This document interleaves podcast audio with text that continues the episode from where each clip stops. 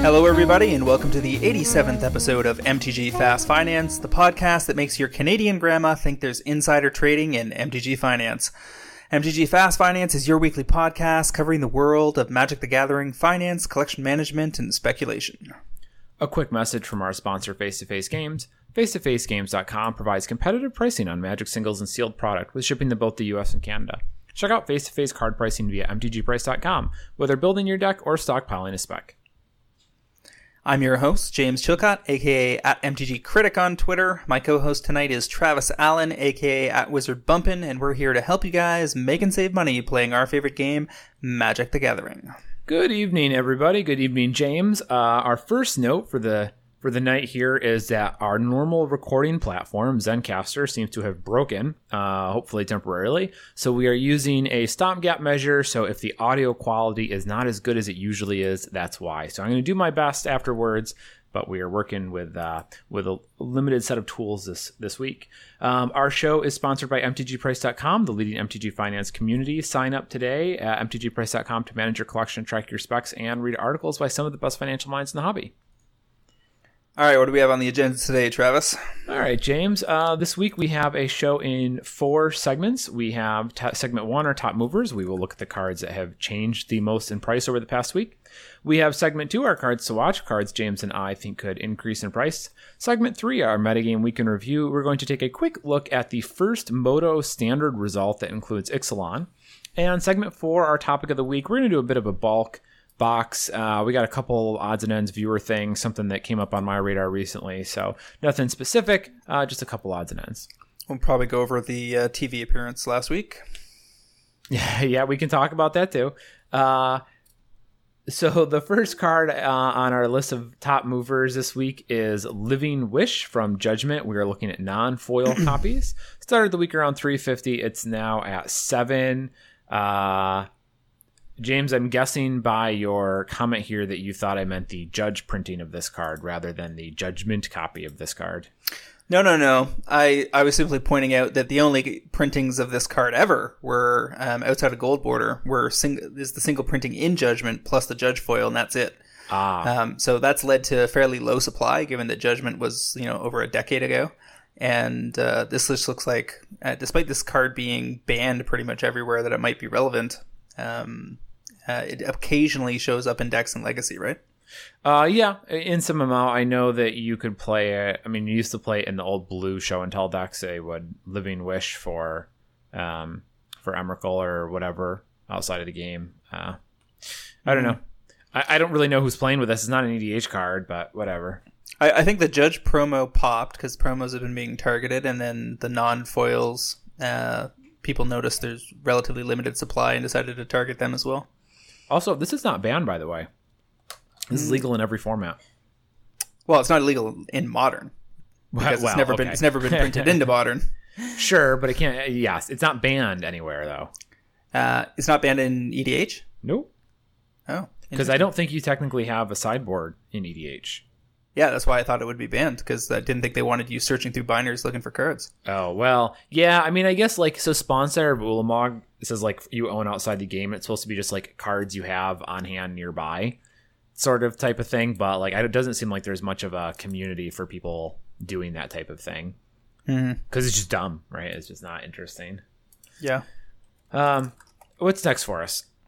Well, next on the list we have Blasphemous Act foils from original Innistrad, moving from around ten dollars to twenty, so that's just about a double up. Um, most popular red card in all of EDH. Best Yeah. red sweeper, or one of the best. Yep, I feel I feel a little vindicated here. I, I called Foil Blasphemous Act um, at a couple bucks. It was a while ago now, uh, quite a few shows ago, but I did uh, I did call that. Nice one. Thank you. Next up on our list is Hate Flayer from Eventide. Now this is one of those sets whose set symbol I never remember. I guessed it is EVN, but I'm not sure. Uh, started the week at a little over a dollar. It's up around three right now. Uh, our best guess is Mairsil, right? Um, Yeah. yeah. It's probably what it would be because then Mairsil gets to oh no wrong button gets to shoot things because Hate Flayer, pay three mana tap or pay three mana untap deals damage equal to its power to target creature or player. Um, so it's the untap function in here that's important because you can give her the ability to tap for mana or something, uh, or tap to untap a target land, which taps for mana, and then you can use Hate Flayer to untap her and get a second activation. Each one of these can still only be used once, um, but it is uh, it is an option. Although you might be able to set up a string with that, though, right? Like because I, I, think the way she's freight she's worded, you still have access to the old ones, don't you? Uh, well, she yeah. has all. You can only activate each of the abilities once each turn, so right. you can do a bunch of stuff through the untapping of her, um, in combination with, say, one of the artifacts that helps her untap, um, and potentially like a Aura or whatever the hell you're right, playing. Right. Yeah, but wait, wait. Now you give Mairsil haste with like Urabrask, and then you flicker her. And now it's a new oh, Mairsil. You can get the abilities again. So you can set up infinite chains with her. It's just kind of a pain in the ass because it does give her the activated abilities of all the cards that you exiled. So it's not like every time she comes back, you are starting fresh. Right. Doesn't doesn't matter which version of her is in play, whether she's been blinked or come back out of the command zone. Yeah. That stuff's still sitting there exiled, waiting to be used. Yep. Okay. So there you go. Um, all sorts of spicy stuff. What's next for us? So next on the list we have Phyrexian Reclamation foils from Urza's Legacy, moving from in around thirty to forty dollars up into the more like ninety to hundred dollars. No idea if anybody's moved any at that price yet, but these Urza's Legacy foils are drying up, folks. So if you need any for any reason, um, you probably want to be hunting around locally, seeing if you can track some down in a display case somewhere that haven't been repriced. Um, otherwise, you're going to be facing um, higher plateau, even if they don't settle quite where they're sitting after the spikes. Yeah, yeah. This is uh, this is a pretty solid EDH card. I don't care for it because I don't like that much recursion, but um, plenty of people do, and it's a powerful effect and very cheap in terms of mana cost. How many decks does this thing show up in an EDH? Mm, I didn't actually look. Let me plug it in. It's like almost ten thousand decks. Yeah. So I mean, those foils are totally legit targets because I'm guessing a lot of its uh, various printings have been non-foil. Uh, yes, correct. It was just the two commander sets, I believe. And I mean, yeah, three mana, like plop it down for one, pay, pay two, return a creature to your hand. I mean, it's it's a lot of power there. Nasty, nasty. Um, okay, next up is Duress. We are looking at the, uh, I believe it's Arena promo, technically, is what this comes in under. Um, the, so it's a foil old border. It uses the art from Urza's Saga. Uh, interestingly, there's actually an old border and a modern border foil with that art, so a lot of options. Um, but it is the I believe the only old border foil. No, there's a seventh edition foil too. So really, the Arena League promo is not particularly unique. In any case, it jumped from about 25 to 65 supposedly. I only see one near mint copy on TCG at 100, but the market price is still only 25. So the price on this has definitely moved, uh, but I don't really know exactly how much given how many other options you have here. Yeah, uh, this is the kind of thing where I think you're going to have trouble unloading in volume. So if you can even you know get out of the one or two copies you have lying around in a binder, at least throw them up on eBay and see if it sells. Um, but I wouldn't hold your breath. Yeah, agreed. What do you got next for us? Uh, pop quiz. What card did I buy from uh, Sigmund Ausfresser? Uh, three copies of it, nine dollars this morning. uh, well, I've got it sitting in front of me. I'm going to go with Morphling that would be the one. Um, Sig said he was in real low, like he likes to get out quick, and uh, I think it's a hold. Um, it's reserved list. It works with Mairsil. Um, there just aren't that many lying around. Um, supplies are relatively low, and I think this posts up shop somewhere in the fifteen to twenty dollar range. Give it six to twelve months, and I'm that's not going to be my best spec of the year, but that's a, a totally solid mid tier spec. Um, and if it, they have to sit in the trade binder and get traded out to EDH folks at EDH matches, then so be it. Sure, that's fair. Um, okay, our next card is Time of Need from Champions of Kamigawa. The foil copies we're looking at started the week at five, now looking at about fifteen. Uh, I, I don't know. This one kind of has me stumped. I my best guess is that people think this will fetch planeswalkers, but it won't because it says legendary creature. Could just be that there are no copies left, but I don't know who's playing this. I, I guess it's a 60 card deck, but then why are we talking about foils instead of non foils? no idea. This is this is a card that I've looked at many times, thinking it should be more expensive, and then failed to come up with good reasons why that would be the case. Right. So uh, I think this is again have priorities, people. Like you don't you don't need to be hopping on every little piece of action that supposedly goes down. You just need to focus on the things that are going to make you the most money. So you see something like this, like you, you throw a couple copies up and see if they sell and then you move right along. Yep. I mean, you know, if this popped up in a deck someplace and we're missing it, please let us know. But at the moment, I uh, I don't know where to go with it. Mm-hmm. Uh, what do you got next? Pangosaur was retrofitted to be a dinosaur, and since there aren't that many dinosaurs for Dinosaur Tribal in EDH, foils of this thing have gone from a dollar to three dollars, which is a 200% gain and totally pointless because it falls right in that sweet spot that we hate so much. Yeah. Also, I don't know if you've seen this card, but it is Pangful in EDH. So I don't know what the purpose of this card ever would be in that deck, other than it's whenever a player plays a land, return it to your hand. Like who, you've got four people at the table. This will you will never untap with this card, Mm, and it's a and it's a four in- mana six six. In theory, you can do silly things like um, Oh yeah, when it comes into play, or I mean, there's a bunch of enchantments you can probably leverage that want things to come in and out of play a bunch, but they're not dinosaur specific necessarily. right, right, right. That's yeah. Uh, I guess I hadn't thought about that, but that yeah. Even still, okay. I mean, there, there's combos, but I mean, there are 17,000 combos like that in EDH, and most of them are just silly. Right. Okay. Uh, next on our list is uh, the arch enemy schemes. I just put those in here really quick. Uh, a bunch of them spiked in price this week. We talked about one or two last week as well.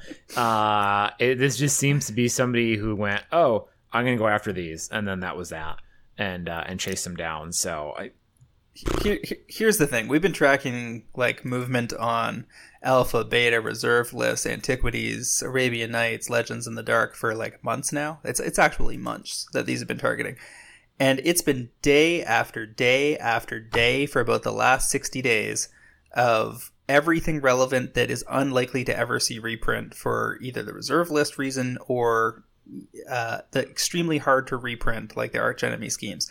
This is not natural uh, attrition through sales to players. This Yeah. is there's some of that going on for sure because as the hype engine builds around all of this, people are going, "Well, shit, I did. There is this thing that I was going to buy later, but if it's about to spike or is spiking, then I may as well jump in and grab mine now." And that's assisting with some of the profit taking that is encouraging the people that started all this this nonsense to keep rolling with it. But these like relentless like 50, 60 alpha and beta cards a day that's not natural. That's that's not a pattern we've ever seen before. It is definitely deeper pockets, um, and you know there are definitely bottom feeders and MTG finance types nibbling at the edges. But these are deeper pockets. Like these are people with that are either you know mid tier to high high tier vendors. You know, there's no point in pointing any fingers because there's zero evidence. But the you know th- these are people that have decided as part of their business to put a lockdown on cards that are hard to replace. And one of the things that's kind of nice there for anybody who's trying to nibble around the edges and buy a few copies is that some of this stuff that actually has reasonable demand profile, um, you know, people that are smart enough to to be this relentless are also probably smart enough and comfortable holding on to some of this product. So sometimes you see a buyout and the guy gets all excited and he posts pictures on eBay of his hundred copies and I always laugh at those pictures because I'm like, you realize that that kills like 75% of your sales, right? Like, no one wants to buy from the guy who's declaring himself a shark pre purchase. Everybody wants to feel like they're getting a deal. So, some of these these plateaus can be much more easily supported if people say buy 100 copies of something and then put 99 in the vault and sell them easy breezy one at a time every week forever. Um, they're still claiming their profits. They're claiming them across the board on 20, 30, 40, 50, 60 cards a week, but it's only onesie twosie stuff. Um, and it makes it seem like the market is much more shallow than it actually is if you knew how many copies were sitting in the vault. So it's going to be interesting to check in on this stuff in six months and see how many of these plateaus have collapsed. You know, some of them certainly have fallen back, but very few have fallen back 100%. It's been back 20, back 30, back 40, back 50% sometimes, depending on the overall demand profile. But I'll, you know, that that's still a very reasonable gain in a very short period of time. Yeah, yeah. I mean, you know, I, I don't care for it, but it is what it is, and I good luck selling them. I guess I just I can't. It's hard to imagine that being particularly profitable. In any case, it doesn't really help our listeners. Just stay away from this type of stuff. Um, okay, last card for the week is Thran Lens. We are looking at foils from Urza's Legacy. Uh, I mean, you know, it's saying it went from a dollar and change to 17. Uh, I'm looking over on TCG Player, and there's two foils. There's five foil copies at ten bucks, and the market price is still a dollar fifty. It's a two mana artifact that makes all our permanents colorless. So I'm pretty confident this was just somebody taking aim and firing. Uh, it's not a reserve list card, so it is reprintable. It's just an Urza's Legacy foil that's kind of unique, I suppose. Uh, you got anything better? Single single printing old foil. Yeah. Um, and people trying to mop up every last thing they can from those sets. Yeah, that's So pretty much what I figured. yeah, it, it's definitely not a play pattern driven thing. This is like we're getting overhang now from the reserve list targetings. Like every, like I said, it's people looking over their shoulder for like they just finished eating the carcass and they're like, there's got to be another zebra around here somewhere. Like, yeah, that one's only got three legs, but whatever. I'll just go ahead. Yeah, right. Okay, uh, let's move on. Segment two, our cards to watch. James, why don't you get us started? Uh, let, let's kick this off with a question. When was the last time a meaningful modern card spiked?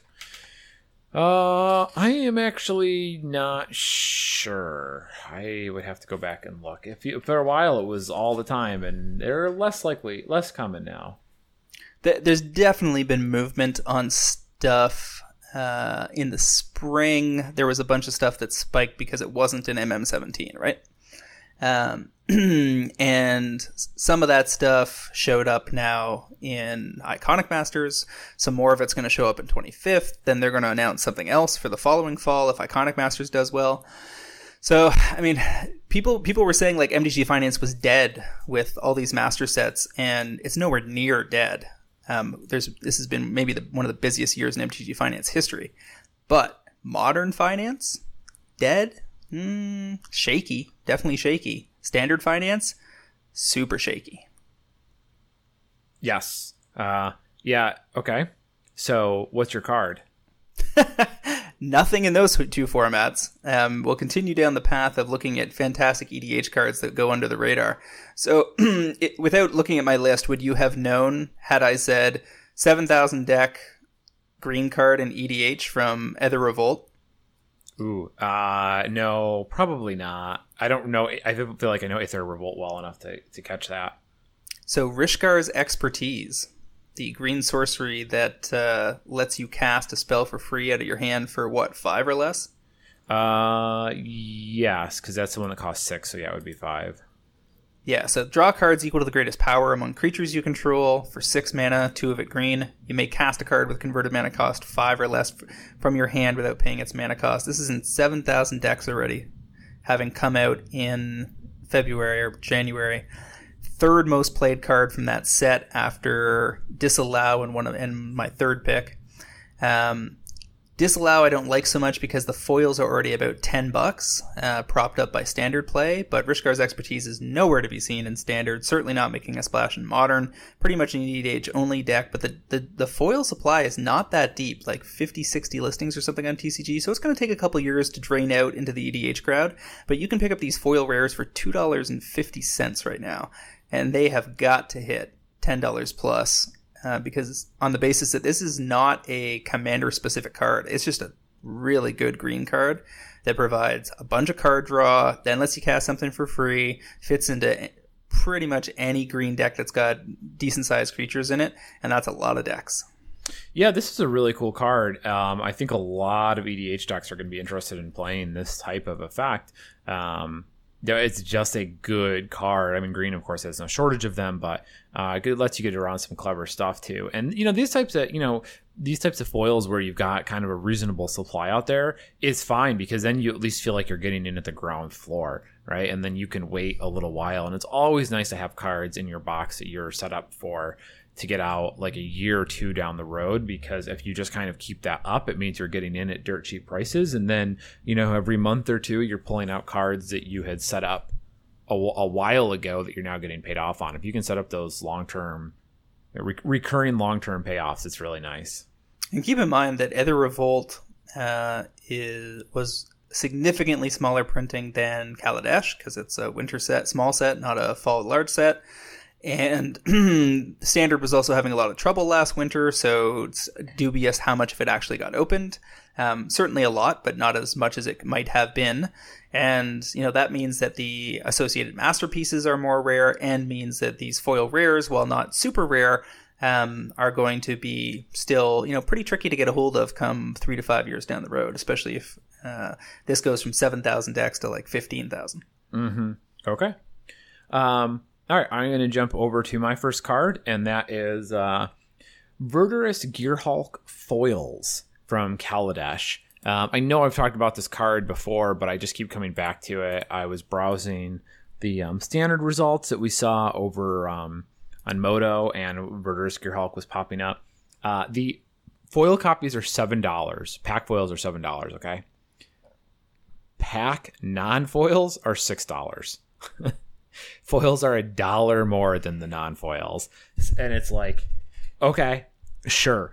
I will take foils at seven dollars of this card because Verdurous Gearhulk is going to be one of the best cards from the Kaladesh block Kaladesh set in the new standard because it's a really good card.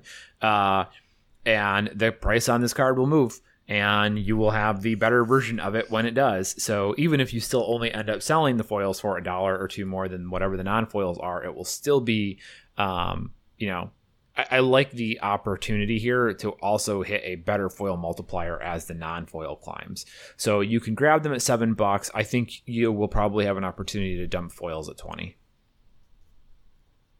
One of the interesting things with this card, um, which appears in about 16 or 1700 decks on the EDH.rec, is that more players are probably leaning towards Super Friends builds uh, of Atraxa at this point, given that the new Planeswalker rules make that super attractive, mm-hmm. um, as opposed to the original kind of first instinct with Atraxa, which was to go with like counters and tokens and stuff. Um, but you know, both styles of deck are, are played, and Verdurous Gear plus one plus one counters is a theme that Wizards comes back to again and again over time. So I can see like Verdurous Gearhulk getting there down the road. It may take longer than a couple of the other Gearhulks though. For instance, Noxious and Combustible Gear Hulk aren't in 1600 decks; they're in like almost 5,000 decks um, a piece, uh, according to EDH.rec um, with Noxious being in about 4,800 and Combustible closer to 44. And foils uh, of both of those are probably equally attractive, if I'm not mistaken. Oh yeah, and I mean, if you're talking about going at this from an EDH perspective, then it's a different conversation. I'm thinking about it for standard. I mean, I think the card's going to go. You know, it's it's the um, boring but fairly reliable strategy of looking for the best card in the old set that people aren't really thinking about because they're too excited about pirates and dinosaurs and buying those mythics. And then it turns out that card's still going to be important in standard in the fall and it's going to go up in price. Um, you know, we see it time and time again is like, oh yeah, last fall's mythics are still good.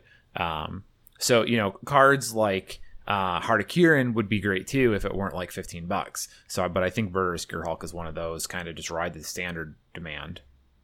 I'm gun shy on standard right now. I want I want to see confirmation from a bunch of LGS owners that their sales for Ixalan are strong and comparable with expectations before I jump in on any standard specs because if standard stays weak um, and they're having trouble bringing people back to the table after scaring so many people off last winter, then it could be that all the best specs are ultra logical, but that the demand profile just isn't there to support them. Yeah, I mean, I, I'm you know we've heard that Ixalan is more popular than uh, the last sets have been. Uh, so I'm going to, you know, I'm gonna, kind of hope that that's the case uh, anecdotally. Um, we'll see. I suppose it might not be, but uh, you know, standard cards do move in price. It tends to be a tends to be a format that's very uh, swingy.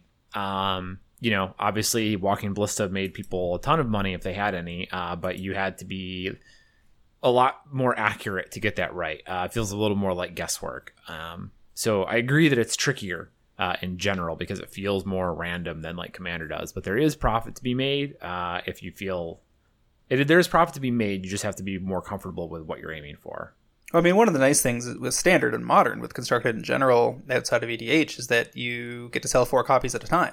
Yeah. Um, in a lot of cases. Now that's not an automatic when you're talking about a five drop, but you know, green and a little ramp, it's more like a four drop in those decks. So they can, you know, depending on how the metagame shakes out, how good is Ramunap Red still going to be? How much early pressure are you going to get from aggro decks in this format? Um, and you know, how good is the distribution of the plus one plus one counters given everything else you might be trying to do with your deck? All of that factors in. Um, I'm curious whether it fits into some kind of blue green Merfolk build. I have no idea. I just know that I haven't seen any lists that are that are trumpeting it yet. It's not something that Todd was bringing up uh, last week on the cast, so I need to see it prove out in some you know early play at the first big tournament before I get too excited. Sure, that's fair. I I understand that. Uh, what do you got next? So continuing on with my theme of uh, under uh, unheralded foils from Aether Revolt, Lifecrafter's Bestiary is the fourth most played uh, card in EDH with almost uh, 6,000 decks running it. Um, and the thing about this that's really nice is like Rishkar's expertise, it's not specific to any given deck other than that you're running creatures. This is the artifact for three that at the beginning of your upkeep gives you a free scry, which is nice card selection over time. And whenever you cast a creature spell, you pay a green, and if you do, you draw a card. Um, so card advantage and plus card selection all in a neat little package. It's a good card, but not the kind of card that immediately draws attention. Um, there's often other targets on the table people have to deal with first, you know, artifacts that are going to let people combo off and, and kill people.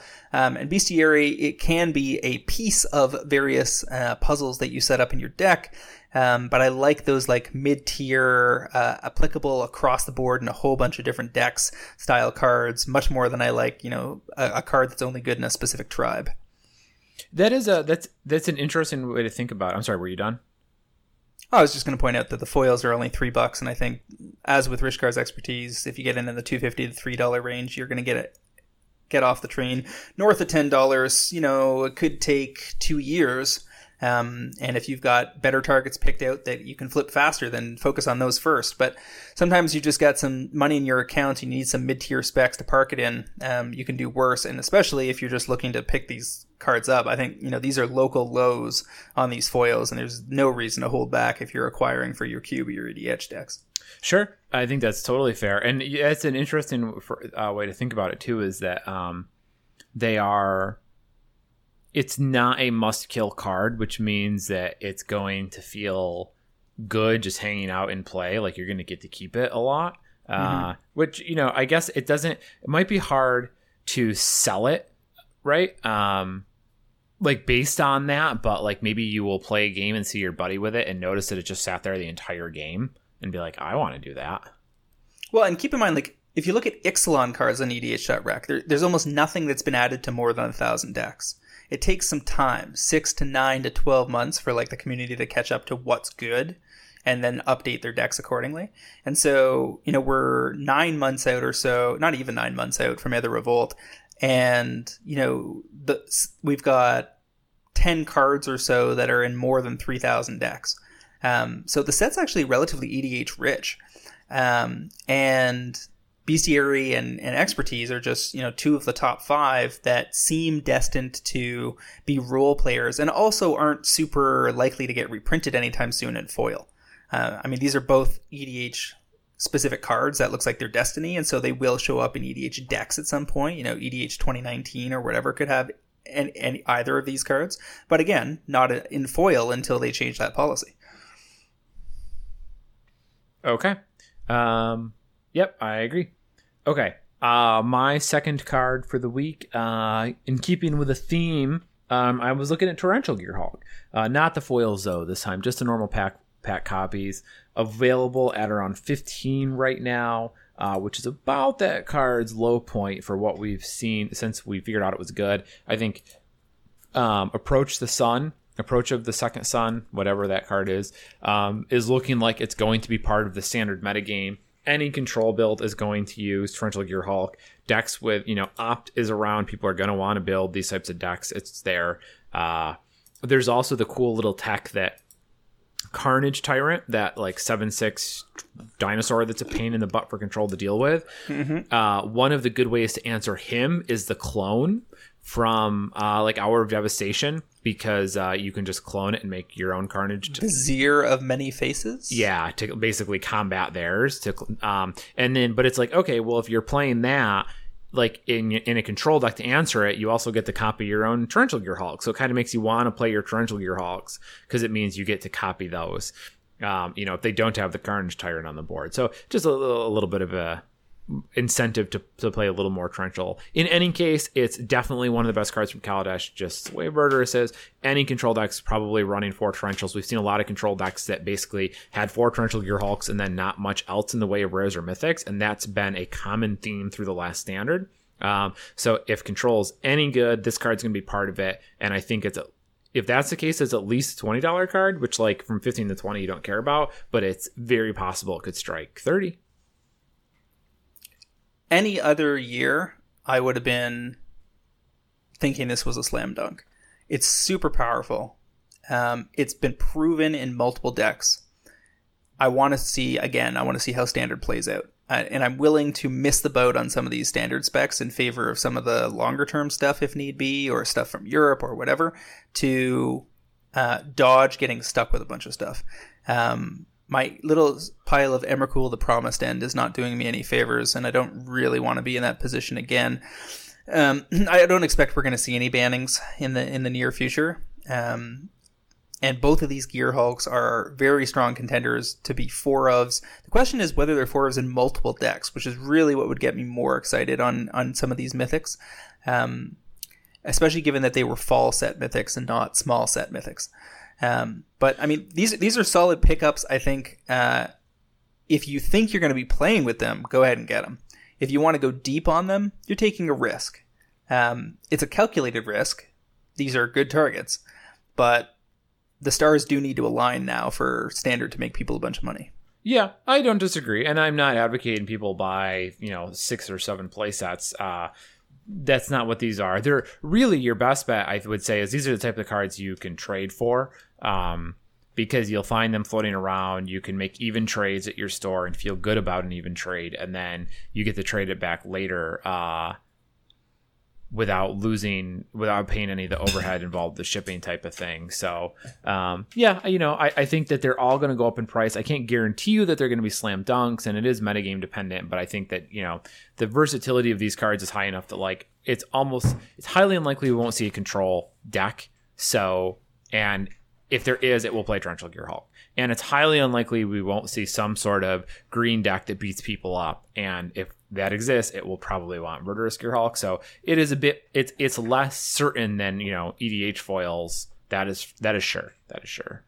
I think you want to be up early on the Saturday for the first SCG event and see how the first few rounds go. Have a nice cart built out with standard specs and see what you want to snap by um, on uh, the the proliferation of cards across multiple archetypes. Yeah, that's really. I mean, that's tricky though because you know we've talked about this before, and this opening Star City event is always um, is not necessarily indicative of what the Pro Tour is going to look like. Yep, know? true. But with the Pro Tour being so far down the road, some of these specs are going to go down based on a few weeks of SCG before Pro Tour even factors in. Right. Yeah. Yeah. Yeah. I kind of wonder. You know, it's the type of thing that if you watch it and you see like one deck running Murderous Gearhulk, and you're like, oh, okay, so maybe it's good enough, but uh, I don't know for sure. Uh, but if you tune in and see half the field running like Murderous Gearhulk, then it's like, yeah, there's a pretty good bet that this card is going to be good no matter what ends up what the decks end up looking like at the Pro Tour because clearly everybody figured out how good it was.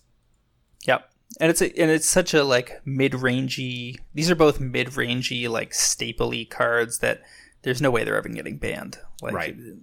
The, the, whatever ends up broken in a format, it won't be those. Yeah. Okay. What's your last pick for the week? So the second most popular card after Disallow out of Aether Revolt um, on EDHREC is Paradox Engine, which everybody was like, oh my god, it's going to get banned, but doesn't seem to be any talk that that's actually happening. Um, when I saw this thing, I, I called it out as one of the most busted things I'd ever seen, and it's and I remember saying on cast that I that I thought it was uh, looked like it was from Urza's block. It was so busted. Five casting costs for a legendary artifact. Whenever you cast a spell, untap all non-land permanents you control. I mean, there's going to be just so many ways to break this over time. It's crazy. Uh, yeah, it is a pretty ridiculous card. I mean, how many EDH decks did we say it was in? 8,300 already. Yeah, that's pretty nuts. Given that there's uh, the card came out so recently. And so here's the thing: you can get the the regular pack foils for ten to twelve dollars. I think those are a slam dunk buy. They're very relatively few on TCG Player, and then the masterpiece series has has been targeted. Just no one's been talking about it. There are very very few left. You're going to find a, few handfuls here and there for forty five to fifty dollars. I think you snap by those. I think this is a future hundred dollar masterpiece. Yeah. Yep. Uh, that's very yeah. That doesn't seem unreasonable. It is a ridiculous car. Uh, card, yeah, card, card, card. Okay. So, so I think I think it's time for us to check our the stock over in Europe on these and see how many how deep we can get. I, I feel like I've looked it up before, but I don't remember. Uh, okay, let's move on and talk about uh, segment three, our metagame week in review. The first standard event over on MODO uh, with the new cards. And if you like dinosaurs, boy, you are going to be happy because it's basically nothing but dinosaurs. Um, we are looking at let's see one uh, sorry one two three four five decks showed up and we've got one two three dinosaur decks so three out of the five decks are dinosaurs um, i'm seeing uh, there's definitely variation among them too. Remember, MODO, they're you know with the way they post these lists, which is dumb as dirt, but the way they do it is that they have to be different by ten cards, and you're still getting three dragon or dinosaur lists, so they're all ten cards different from each other. Um, the uh, the common points here are Ripjaw Raptor. We've seen a lot of that. I think there's I think that's a four of in all three of them. Um, you're seeing. Let's see what else was in here. Uh, Regisaur Alpha was pretty popular. Um, we saw commune with uh, or Samut the Tested in in two of them. It looks like no, one of them. One of them is playing Samut. So we talked about that uh, a couple weeks ago. Cliff talked about it. Todd uh, Stevens talked about it. So um, an appeal there. Deathgorge Scavenger, uh, the kind of fixed scavenger news showing up as well. Um, so some interesting, interesting dinosaur list in here. Uh, I don't know. Anything you notice here, James? Mm, I'm not seeing a lot of lists with four Carnage Tyrants. Nope. Uh, looks like two is the desired number. I do see some lists with four Verdurous Gearhulk. Um, there's there's like a black green mid rangey build that is also running Walking Ballista, Gearhulk, and Winding Constrictor um, alongside uh, the Enrage Raptors, Ripjaw, and Ranging, and the Kitesail Freebooter as the you know duress effect, uh, or um, and Deathgorge Scavenger is kind of like the little value engine, Blossoming Defenses, Fatal Pushes, and Vraska's Contempt. It's just like your like standard issue, standard green black mid range. Mm-hmm. Yep. Um, so there you go. Uh, we also saw uh, the approach of the second sun deck is in there. Running, getting into the trials for Fumigate. Um, there weren't any of that uh, exile everything, exile all the attack, uh, settle the wreckage. They only settle the wreckage in the board. Uh, for search for Azcanta in the main on the approach of the second sun deck. That's the blue legendary enchantment. And that's another one that I think is pretty interesting that uh, I could see. You know, if you wanted to spec on a standard card, it might be that one. Not now, not today, but uh, the opportunity may come up. Um, and then like a, a Ramunap red showing up as well. Yeah, I don't like things like Search for Azcanta because I feel like they're going to settle in one deck. Um, what I want to see for standard stuff at this point is a a myth, like the ideal is the four of mythic that's played in at least two archetypes. Yeah. Um, and standard is pumping and people are happy. That card will make you some money. Um, I mean, Gideon, uh, ally of Zendikar, maintained a high price point for most of its existence in standard as a fall set mythic, um, but it was also uh, you know, so dominant, so good, so format defining for so long, and a survivor after a bunch of bannings that were even more broken cards. Um, that I think it's a special case. I think it's it's going to be tough to find a, a, card that shows up in that many decks that is a mythic. Um, especially looking at these lists, like a lot of these cards that have popped, like Chandra Torch of Defiance, that aren't running four copies. So it's not a card I'd want to be holding a ton of copies of. Yeah, yeah. I mean, Search for Azcanta is like is one of those cards like if everything breaks its way, you could see half the decks in the format are blue and most of them want the card. Like that's possible, but uh, yeah, I mean it's it's kind of a stretch for that to to happen for sure. Mm-hmm. So I, I'm curious how deep uh, the pool of, of possible decks is going to go. Whether dinosaurs is is pushed out a little too hard uh, versus other available options. If it's just going to be a across the board mid range grind fest where you have like six or seven different configurations that are possible, that's not necessarily great for specs either. Um, because if the format is doing well, but there there aren't a lot of commonalities across all the decks, then you're going to see some of the rares that would have otherwise been two or three dollars rise up into the six or eight dollar range. But you may it may happen a little drip at a time, and you never really get on board at the right moment. Yeah, um, yeah. I mean, it is worth remembering though that there's no uh, masterpieces in this one, right? So that Yep, could change. that matters. Yeah, that could change how this how this functions. Those Definitely did do a job do do a good job of keeping standard cheaper. Yeah. Well, that that's definitely the case. Now, I think that the way that they tried to balance that this time, because they they pulled those masterpieces kind of like mid process. In fact, I think they pulled them after they already had the set settled. Um, so and probably had to go back and kind of retemplate some things uh, in terms of like what was actually included and and which uh, how that was all going to get printed at the printer. Uh, and because of that, they seem to have hollowed out the mythics. Like there just aren't that many interesting mythics in Ixalan. A lot of the long range value is probably going to be in foil rares. Okay, yeah. I mean, yeah, that's pop. That's probably true. Um, you know, if we're looking at a couple years down the road, um, yeah, because the mythics just aren't really that exciting. So that would give you, you know, that that's where it would come from. Well, like Carnage Tyrant is not going to be a card that survives uh, outside of standard as like a as a spec target.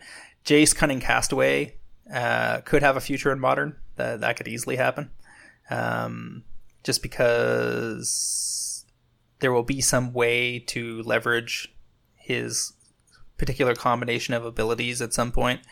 Um, Vraska Relic Seeker is is, is like and a one of EDH card in Atraxa down the road, so those foils will probably make some money after you get in at the lows. Uh, Huatli probably fits into a dinosaur deck in EDH, but that'll be a relatively fringe deck. Gishath, Sun's Avatar, is again a fringe commander.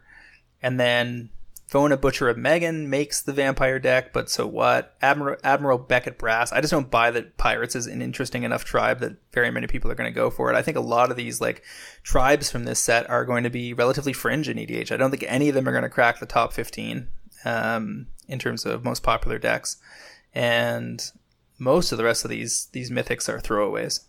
Yeah, for sure, for sure. Star Star of Extinction is probably the the most likely mythic to to be worth money in three years in EDH.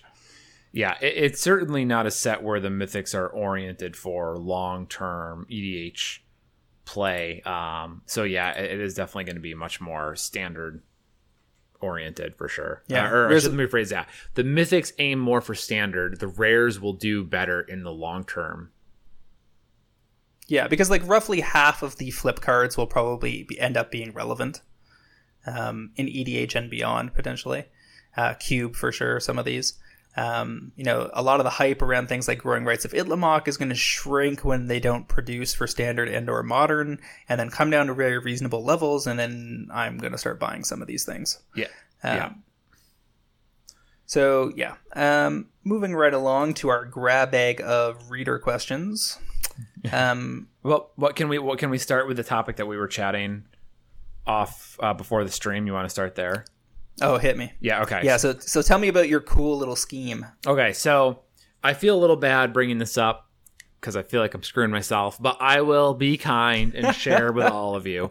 Um, so Doug Johnson, um, over on DSB occasionally, uh, posted a email that he got from Wizards of the Coast, uh, and he had asked about, se- excuse me, sending in a damaged expedition um, back from Battle of Zendikar. Now, for those of you who are, who are unaware, um, the original expeditions from BFZ packs, a lot of them were cut improperly, and it resulted in really bad edge wear Um, so you were opening a pack and pulling out what would be considered an SP or MP expedition.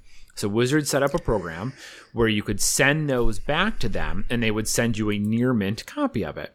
Um, so I capitalized on that at one point. I bought up a bunch of slightly played copies in one of Star City's sales because they had SP copies at cheaper than near mint, and then put the SP copies on sale, and then I got to turn them all into near mint. So that was pretty cool. But Doug, Nice. Bro- Doug, yeah, Doug Bro. Well, it would have been nicer if the expeditions didn't crater.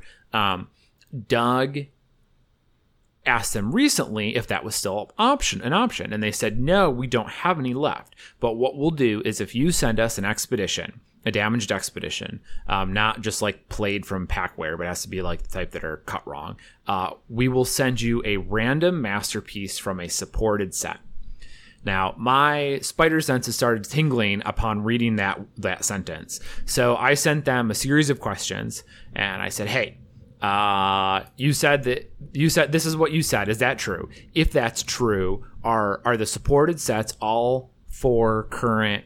Uh, the, the, the Kaladesh block and the Amonkhet block are those the four sets we're talking about.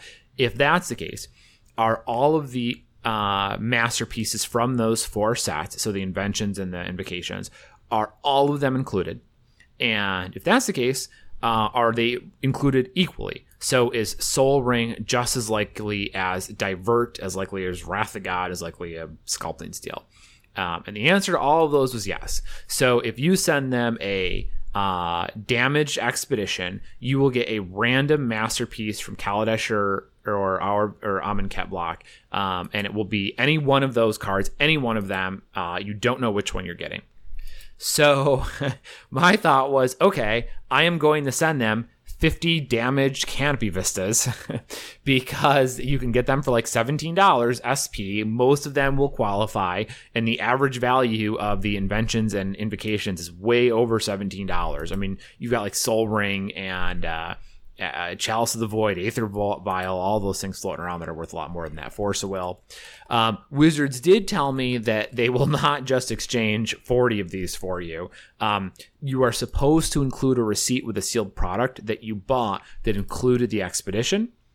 So, uh, I mean, you could send them a receipt for a sealed Battle for Zendikar box and 36 damaged Canopy Vista expeditions. I'm pretty sure they are not going to believe that you opened an expedition in every single pack in that box and that they were all damaged and that they were all the same. Um, so the option is out there if you've got any damaged expeditions left, uh, you know, and you want to roll the dice, go for it. I didn't do the math to find out what the actual EV on um, on the masterpieces is right now. If you want to figure that out, you just have to add basically the low price of every single masterpiece between those two blocks together and average it across the total quantity. So I'm guessing it's somewhere in the neighborhood of like 40 bucks or something like that. Uh, I'm not positive. Um, and my goal is to try and figure out a way to get Wizards to exchange like a boatload of these, but we will see. See, I think you don't. I think this is one of those opportunities where there's no point trying to get greedy because it'll just shut down the program for everybody.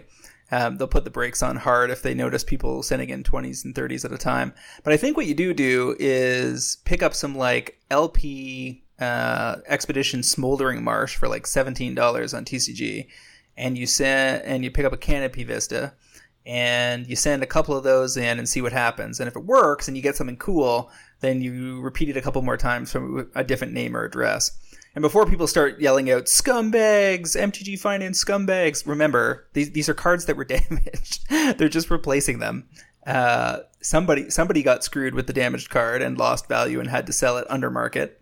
Um, and that's on Wizards, not on the rest of us. Now, I don't think we should be pursuing this to the extent of trying to pass in 100 copies, but I got no problem with anybody, you know, rounding up a few likely candidates and getting them to swap just for funsies to see what happens. Yeah, yeah. Eh, you know, it it does sort of bug me a little bit that Wizards won't just honor all of them because even if I'm not the one who bought the sealed product that had that card, somebody was and somebody got screwed and it's like Yep. you know, it, so I know it's not me and like I guess I'm getting paid for them getting screwed, but it's not like I screwed them, and it feels like Wizards is just trying to go, well, okay, I screwed somebody else, but it wasn't you specifically, so too bad. Eh. When I get, I, I think your argument would be stronger if, if if it was a one to one exchange you were looking for, like if it was just like the difference between SP and near mint copies was twenty bucks, and you were gonna like pull 20 of them together and after fees and time and whatever you were going to make five or six bucks a copy. Okay no big deal. But because you're getting like you're trading it in for a lottery of masterpieces from Amonkhet and Kaladesh blocks i mean that's like a pretty strict upgrade and we know it's a strict upgrade. You're, you're trading in you're deliberately targeting the cheapest expeditions in the market and then trading them in for potentially a masterpiece sol ring. Um, and i think those are the kind of opportunities that are cute but no reason to get greedy. Just brings down bring down the wrath of the community on us.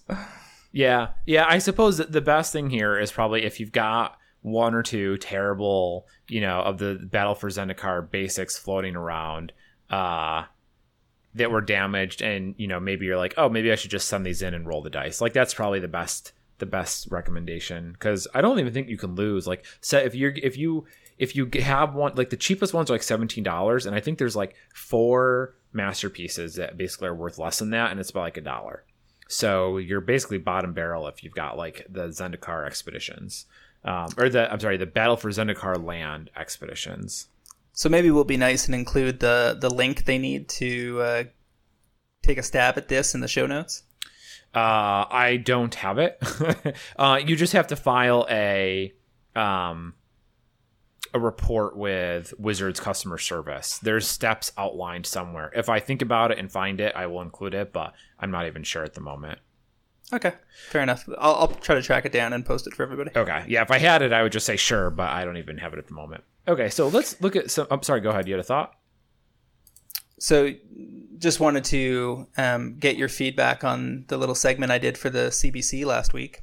Um, oh yeah, it was really cool. It was it was fun to see. I thought you did I thought you did a great job. Um, you know, it's it's kind of funny to see it on a national program like that because it's I mean, surface level doesn't even begin to scratch it, right? It's like somebody standing on I don't know a cruise ship with a magnifying glass and looking at a piece of ice sticking out of the water and being like, "Yeah, I can see that iceberg." And it's like, okay, you see, you see a pinpoint of light and it's you know hundreds of thousands of tons underwater. So um, but it was very cool. It was it was interesting to hear. She pretended to be interested at least. Um, yeah I, I, thought it was interesting. I, I in general i don't have any uh, any way to complain about it. So i mean for those that didn't catch this what happened last week was this assistant producer at the national broadcast corporation in canada which is like our federally funded like cross between CNN and NPR. Um, gets in touch and says he started playing Magic a few months ago. He's all super excited about MTG Finance. I have no idea how he he tripped over my name, but probably some random web search. Um, that brought up MTG price articles and would I be interested in coming on because he realized I live in Toronto. So he had all these ideas about how MTG Finance should be a, a weekly segment. on their national uh, business uh, news show, and I thought that was hilarious because y- you would it would be a stretch to convince these producers that there was uh, a reason to have even a monthly segment on uh, odd alternative investments. You know, like if you were going to do a segment on investing in wine and cigars and sneakers and old toys and vintage video games and magic and whatever, maybe you can pull that together as a tiny thing they do every once in a while. But the concept of doing Magic Finance every week on a national news program is just hilarious because it's just going to go over the heads of like 98% of your audience. I so I really, if you manage to pull that off, I will be so pissed if you don't get me involved.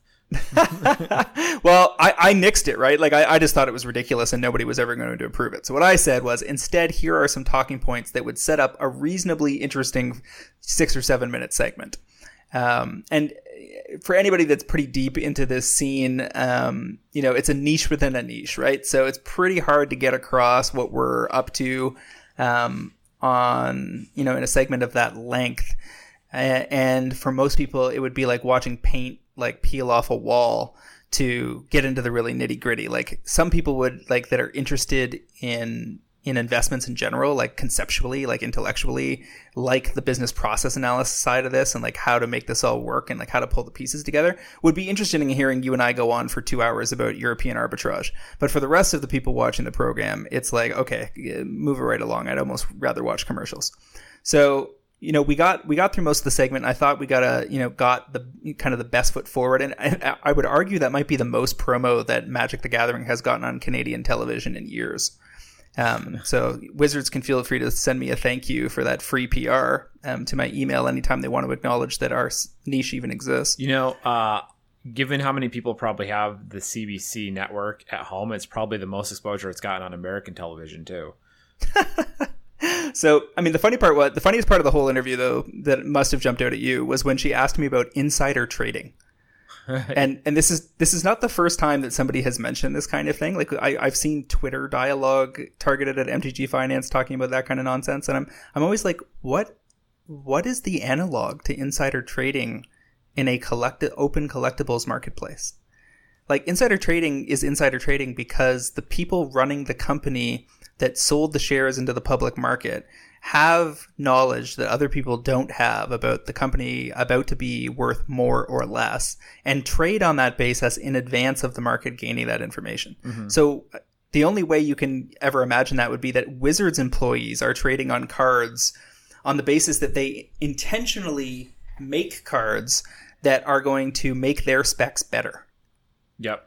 Yeah, Which I mean that's I mean ins- or insider tra- insider trading could be oh I know this card is going to get banned so I'm going to buy up a bunch of cards that will increase sure. in price because of that or we're going to unban this one. Yeah. And so I mean I, I would imagine that some of that has happened in very small quantity with Wizards employees and contractors over the years, but it's such a drop in the bucket that it almost has it, it has almost no impact. It's kind of like if you want to talk about how judges get paid in booster boxes and that those booster boxes entering the market drags the retail price of booster boxes down in small pockets of of you know instances here and there on social media and so forth as they provide they create some kind of underlayer of competition against LGS sales. It just doesn't really matter in the grand scheme of things. Um, and, and it's also interesting to me that people often refer to this market as unregulated, as though any collectibles market is regulated. I mean, the closest thing I can think of is like the wine market has like commerce rules that are set by region. So, like, certain grapes can only be declared to be of an appropriate vintage if they were grown in specific regions of France or whatever. And ditto with some cheeses and stuff. But, like, it, it's not even like regulation is not what the magic market needs. I mean, we, we don't have a, a broken system here, and these aren't legally investment vehicles that investment advisors can provide uh, advice on or run mutual funds against or whatever. So it's kind of a like a, a non-starter, right? It just doesn't matter. Yeah, I kind of was thought that was kind of funny that she she brought that up, and you're right. Like all of these collectibles uh, these secondary markets on these types of things have no regulation. I mean, it's it is basically it's sort of like well, I can't say it's capitalism in its purest form because the supply is restricted too. Like you, we can't make more magic cards. I don't know. I don't know what it's supposed to be. It's a mess, though. That's for sure.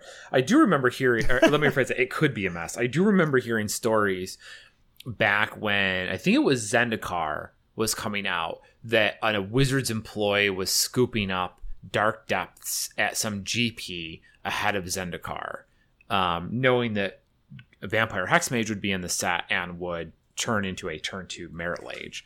I do recall hearing that. I'm pretty sure that's what it was. Uh, I don't know if anything ever came of that, but I thought it was kind of uh, interesting.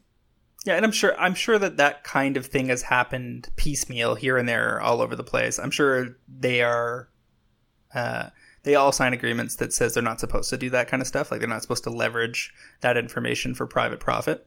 Um, but ultimately, I just don't give a shit. Like it's there's no way that it impacts the market enough. Like I don't think that guy went out and bought seven thousand copies of Dark Depths. Um, I think he went out and bought twenty, and who cares? Like that any any one of us little fish could buy 20 copies of something on any given moment for whatever silly reason we come up with at the time oh it's it's um, it's definitely more about the appearance of it right like it's not mm-hmm. like that he's ruining the uh, the market it's just like come on this is nonsense that he's doing this Oh yeah, yeah, and you and you wouldn't want like you don't want Maro walking around the floor picking out suspicious specs with this like trail of followers behind him trying to see what he's buying. Oh my god, um, I so want Rosewater to go to a GP and just go up to each vendor booth and buy out like some bulk rare and the same one from every vendor. People would be flipping out we would be tripping over each other trying to write that article. That would be hilarious. Uh, and then just like on Sunday evening, he just like walks into the like sits down in the middle of the GP and just like sets them all on fire or something. Just like gotcha. like it would be really funny if it weren't for the fact that you know people would lose a lot of money in the process. Yeah. All right, so uh, I'll probably throw that video up on MTG Price so people can see it if they missed it. Um, and uh, let's move on with some of the user questions. So somebody said, uh, "How do I out my bulk?" Hashtag trolling. Hashtag or is he? um, assuming that the question is real, like you've got a whole ton of like crazy bulk sitting around in your basement or garage or whatever um, and you want to get rid of it, the same standards usually apply. I mean, throw it up on Craigslist. Um, the, the problem with bulk is it's too heavy to ship anywhere, so you don't want to generally sell it on eBay or whatever. You want to unload it to somebody locally, and they're and hopefully they know what they're talking about, and they're going to offer you somewhere between five and fifteen dollars per thousand or something, depending on how much they know and how good your bulk is. Um, if it's just a bunch of random cards from like 10 years ago you haven't looked at in a while, then your bulk is probably worth a lot of money. So you should probably pick it before you sell it. Um, and if it's stuff you've picked 17 times, like most of the stuff that's sitting in my house, I think I'm just about ready to throw that out because I just, it's unconscionable and totally non productive for me to even try to get the $3 per thousand it's worth. I should just donate it to some kids' charity somewhere and drop it all off. Yeah, yeah, that's probably your. I, I felt the same way about some of the stuff as like I could pick all of these tens of thousands of cards and extract some dollars, but even if the hourly rate is there, I'm not sure I want to do it, uh, and I just rather donate it and let kids have something cool. Um, I mean, the answer to how do I out my bulk is you listen to Brainstorm Brewery because they deal with that crap all the time. um, but it, yeah, it depends on whether you're talking bulk rares or bulk commons and uncommons and whether it's been picked. But uh, in general, I, I mean, if you don't if you don't have all of those buy prices, like if you're not really knowledgeable about them, so if you have like bulk commons and uncommons from like the last four years types of things and you've got several thousand of that if you don't like know the buy prices easily off the top of your head it's just sell to somebody else man like save yourself the time and effort and like because other than that you're gonna have to like pick up a common oh is this common because the cards that are good in there like obviously fatal pushes are worth money right but those aren't the cards that you're trying to get out of bulk. They're cards that are worth like 20 cents. You know what commons are worth 20 cents? Cards that people buy for their 60 card casual decks that vendors sell tons of all the time. Do you know which commons are good in in 60 card casual decks? No. Like you just don't have that information unless you do this all the time. So like you're not going to realize that like these random commons and uncommons are actually valuable because you just you're not in touch with the market. So you're just to be every single card you're going to be typing into a website to get the price on. Hey, forget it. I mean, we ha- we have bulk tools on MTG Price that have been slightly sketchy this year since we've been having you know rev- going through various revisions with the pricing algorithm. Um, once we've got that pinned down, I'll start making a lot more noise about using that tool to figure out your bulk orders because um, or your buy list orders. You can um, you know if you got a bunch of old cards sitting around, you just haven't been playing that much, and somehow randomly you're still listening to this cast, then you should pick your stuff first. Um, if you're if you have a bunch of stuff you know is pretty much close to worthless, then just get rid of it. I mean, if you're near a major event and it's you think it's like a five to ten dollars per thousand, and you don't mind lugging it down there to turn it into a hundred dollar card or something, you know, do your thing. But otherwise, just get rid of it, free up the space, and and turn it into productive space for some other purpose. Yeah, yeah, I agree. It's just it's just not worth the effort. like, to, um, so somebody asked about judge promo scarcity by year. We don't have information on that. Um, I'm sure that high level judges know how many judges existed in the various years and how many packages were sent out. Um, you might be able to glean that by seeing people's anecdotal reports on the process, like judges talking about being judges and how many packages went out. Um, but it's research I don't have at my fingertips. Uh, maybe we'll try to put an article together on it in the future. Um, somebody else else asked about recognizing fake cards. Uh, totally depends uh, whether we're talking about you know alpha beta, uh, like first few years fakes, or you know more recent stuff. Um, I haven't seen any good fakes with the hologram.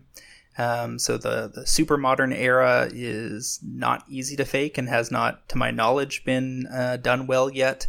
Um, your best bet for that stuff is to just do a Google search and look it up on YouTube and find somebody looking through a loupe that's recorded it uh, accurately and can show you the dot patterns um, through some photos they've taken. So that if you you know order a thousand dollar card, like say an unlimited Timetwister or something, and you want to make sure you got the real thing, that you know what to look for. Um, buying a jeweler's loupe has been the kind of go to standard for ages. You also uh, want to master the light test uh, and the bend test, um, although they are not 100% reliable unless you've been doing them for a while. Right. The the loupe is really important for trying to figure this out. Um, to look at the printing, look at the uh, a couple other characteristics. There's a light test you can do, which is you hold it up to the light, and I got I don't remember exactly what you're checking.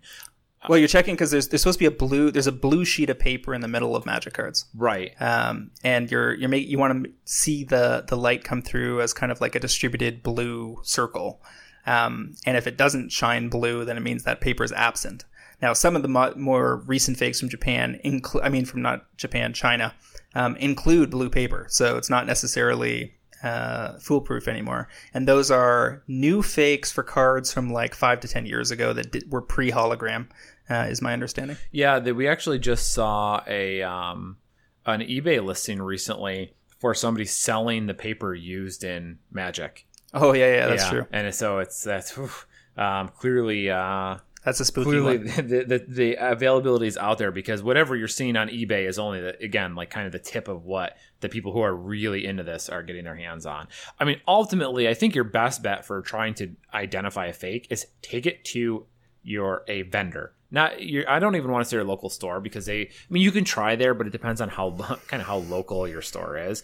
Um, but yeah, vendors at a GP are a really good tool to kind of first of all to be to verify and then also to kind of teach you the way. So if you need to do this more regularly, they can kind of give you a way because a lot of this stuff is like we can talk about and tell you to like look for the blue tint, check the printing, uh, and that type of thing. But like it helps to have somebody who can go, okay, see exactly this thing here and compare it to this one over here. This is what you're looking for.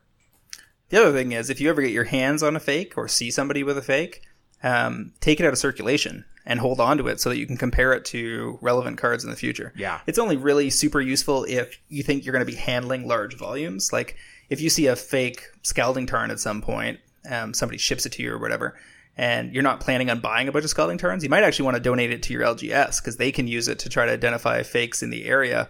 Um, because if they've been cir- these things tend to circulate in local pockets when somebody gets the hot idea of ordering a bunch of stuff from China and trying to pass it off, um, and tends to hit like stores in waves over time based on the activities of specific individuals. Um, it's not like it's a widespread, persistent problem everywhere at all times. So, uh, you know, think about you know what you need to have on hand to protect yourself.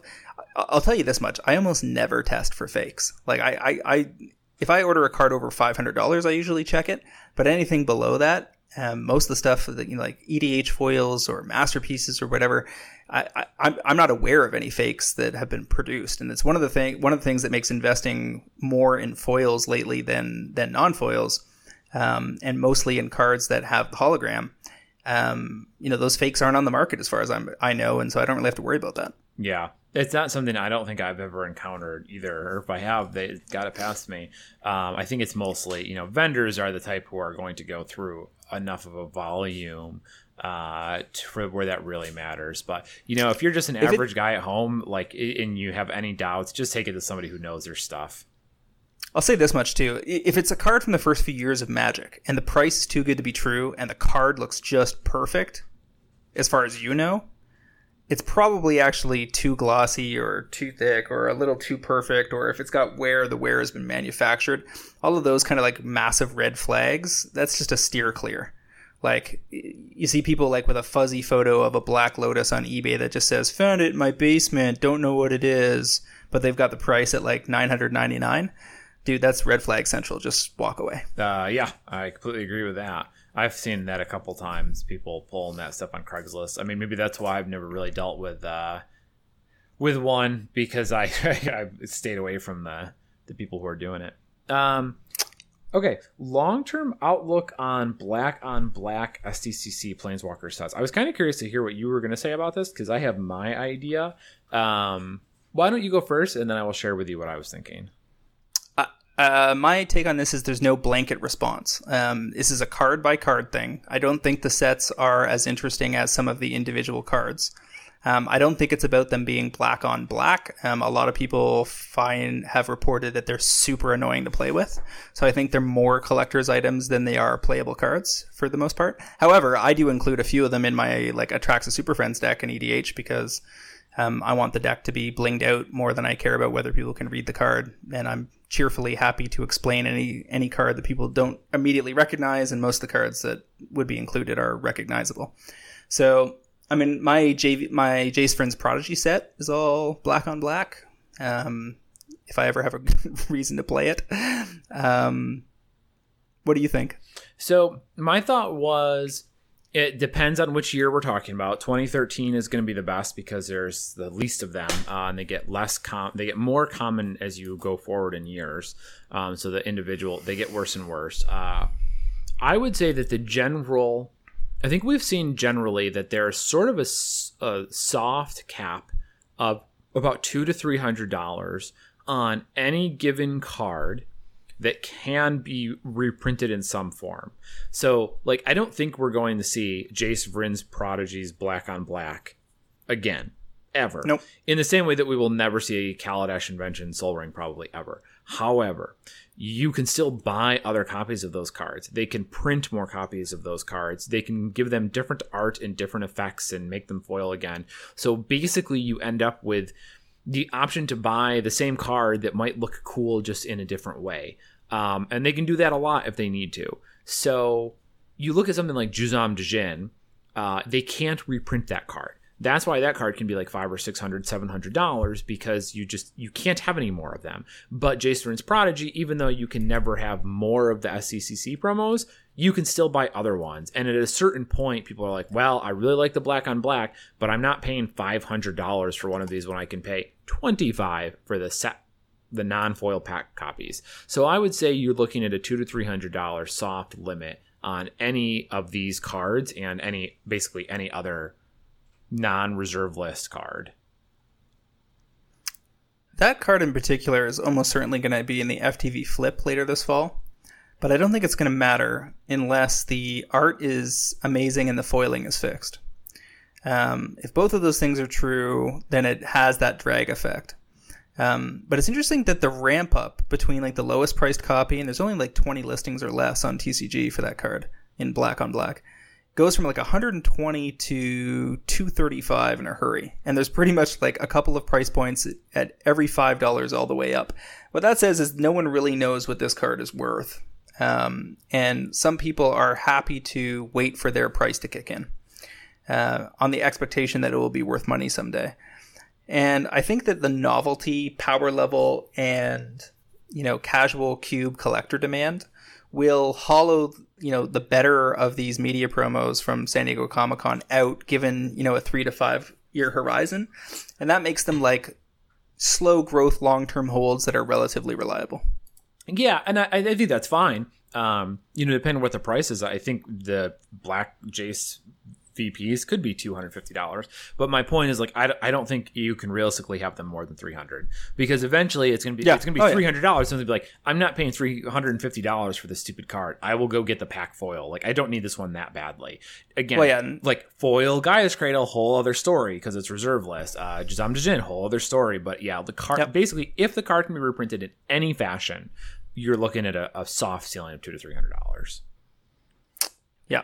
All right. So I think like we've uh, we've polished off most of the grab bag this week. Why don't we uh, call that a wrap? Where can people find you online, Travis? Uh, I am on Twitter at Wizard Bumpin B U M P I N. Uh, I write every Monday for MTG Price with the Watchtower series. Uh, I do the Cartel Aristocrats webcast, and if you like playing Magic, check out Scry.land. Find magic in your area. You guys can find me on Twitter at MTG Critic, as well as via my weekly articles on MTGPrice.com. I'm just coming up. I'm in the like the last ten followers on Twitter to hit 3,000. Whoever is the Magic 3,000, and don't do these unsubscribe then subscribe thing. But go ahead and if it's your first time um, following, uh, whoever hits 3,000, I got a little grab bag, thank you bag um, for all the followers and listeners um, that I will send out that has some goodies in it. Joke's on you. I crossed 3,000 uh, a couple weeks ago when I ended up getting followed by 1,800 or 1,200 Russian fake bots. Oh. But I still got over 3,000. Super nice. Russian fake bots. Okay. Um, uh, Also, like to remind our listeners to check out the MTGPrice.com Pro Trader service for just $4.99 a month or $49.99 per year. You can get early access to this podcast, fantastic articles by the best MTG finance minds in the business, and a sweet set of online collection management and buy list tools that will drive better returns and save you money playing Magic the Gathering. Okay. Well, that brings us to the end of episode 87. Uh, again, sorry if the audio quality sucks. I really enjoyed our conversation, James, and I will see you next week. Thank you, Travis. We'll see you guys next week on another episode of MTG Fast Finance.